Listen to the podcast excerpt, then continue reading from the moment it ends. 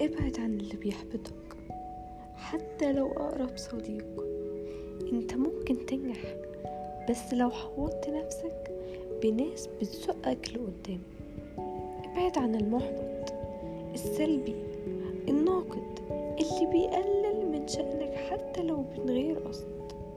في الغالب مش دايما مش دايما اللي مكسل عايزك تكسل زيه.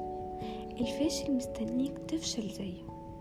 مش عشان هو وحش لأ عشان طبيعة الإنسان ما بيحبش يبقى لوحده. الإنسان بيحس بالأمان مع القطيع اللي شبهه. خليك مع اللي بيشجعك ومؤمن بيك حتى لو بكلمة. ولازم تبقى عارف إنهم قليلين قليلين قوي صحبتك بتساوي جمهورك الوحيد.